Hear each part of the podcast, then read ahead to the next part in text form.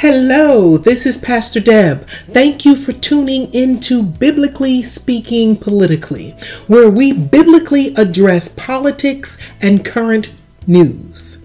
A story broke some time ago in regards to a coach being reprimanded for praying on the 50 yard line at the conclusion of a football game.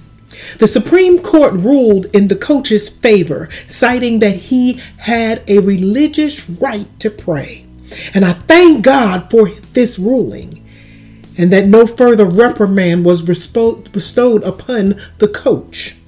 However, yes, we as believers should be happy that another believer was not persecuted for the act of praying, but we also need to use what he went through as a lesson for us to do better, be better, and elevate our exaltation of our faith.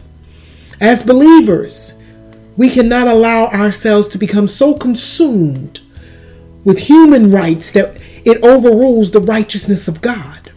In Proverbs 14 and 12, it reads, There is a way which seemeth right unto man, but the end thereof are the ways of death. The coach praying, believers saw no problem with it, saw no reason for ridicule or reprimand. But there is further consideration we as believers must consider. And that is that the righteousness of God does not discriminate. And the gift of free will given was given to every man, every woman by God, and allows people to even choose to sin against God, to blaspheme against God, not believe in God, and even curse God. Yes, there are consequences for the actions and reactions that we choose that violate the mandate of God, but the choice is still extended to all mankind. What I am saying is if our government, institutions, and organizations allow Christians to pray, then they have to allow everyone else, regardless of their religious beliefs, pray and even worship. Some of you, like myself, were raised to pray and not shielded publicly. And I get it. However, when others are involved, we have to, according to the righteousness of God, consider others. In Philippians 2 and 4, it says, Let each of you look not only to his own interests, but also to the interests of others. Now, we are not to bow to the interests of unbelievers or this world, but we must be aware of the interests of others and take into consideration that God extended unbelievers the same free will He extended to us. In 1 Peter 2, verses 4 through 6, the scripture reads, As you come to Him, a living stone rejected by men, but in the sight of God chosen and precious. You yourselves, like living stones, are being built up as a spiritual house to be a holy priesthood, to offer spiritual sacrifices acceptable to God through Jesus Christ. As believers, God takes us from glory to glory.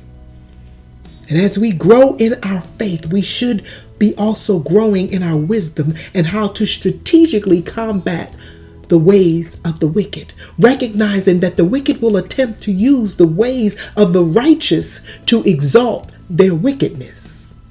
But we serve a God who knew these times would come, and his word prepared us for this.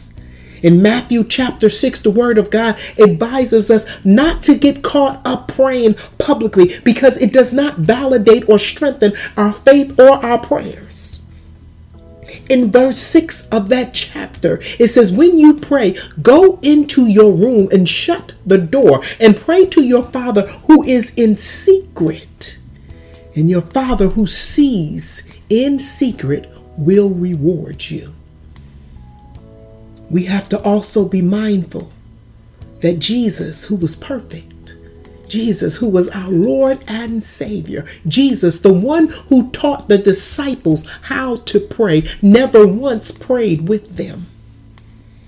In this season of wickedness, We have to stand firm in our prayers, in our faith, but we have to be willing to walk mature, not needing or even wanting to be seen.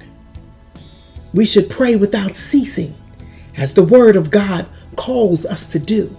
Our prayers do not have to be audible or visible in the sight of others, just sincere and full of faith. And God has promised that He will honor and reward our prayers. What we don't want to do is give the wickedness of this world rights to a platform.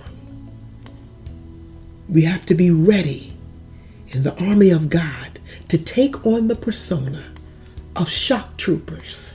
I know many of you may not know what a shock trooper is, but shock troops are positioned to lead attacks organized for mobility with the intention of penetrating enemy defenses and attacking the enemy's vulnerable areas. And the enemy never sees them coming. Bible deliverance believes that there is deliverance in the Word of God for all and everything. And we are on a mission to exalt deliverance in truth. Be blessed.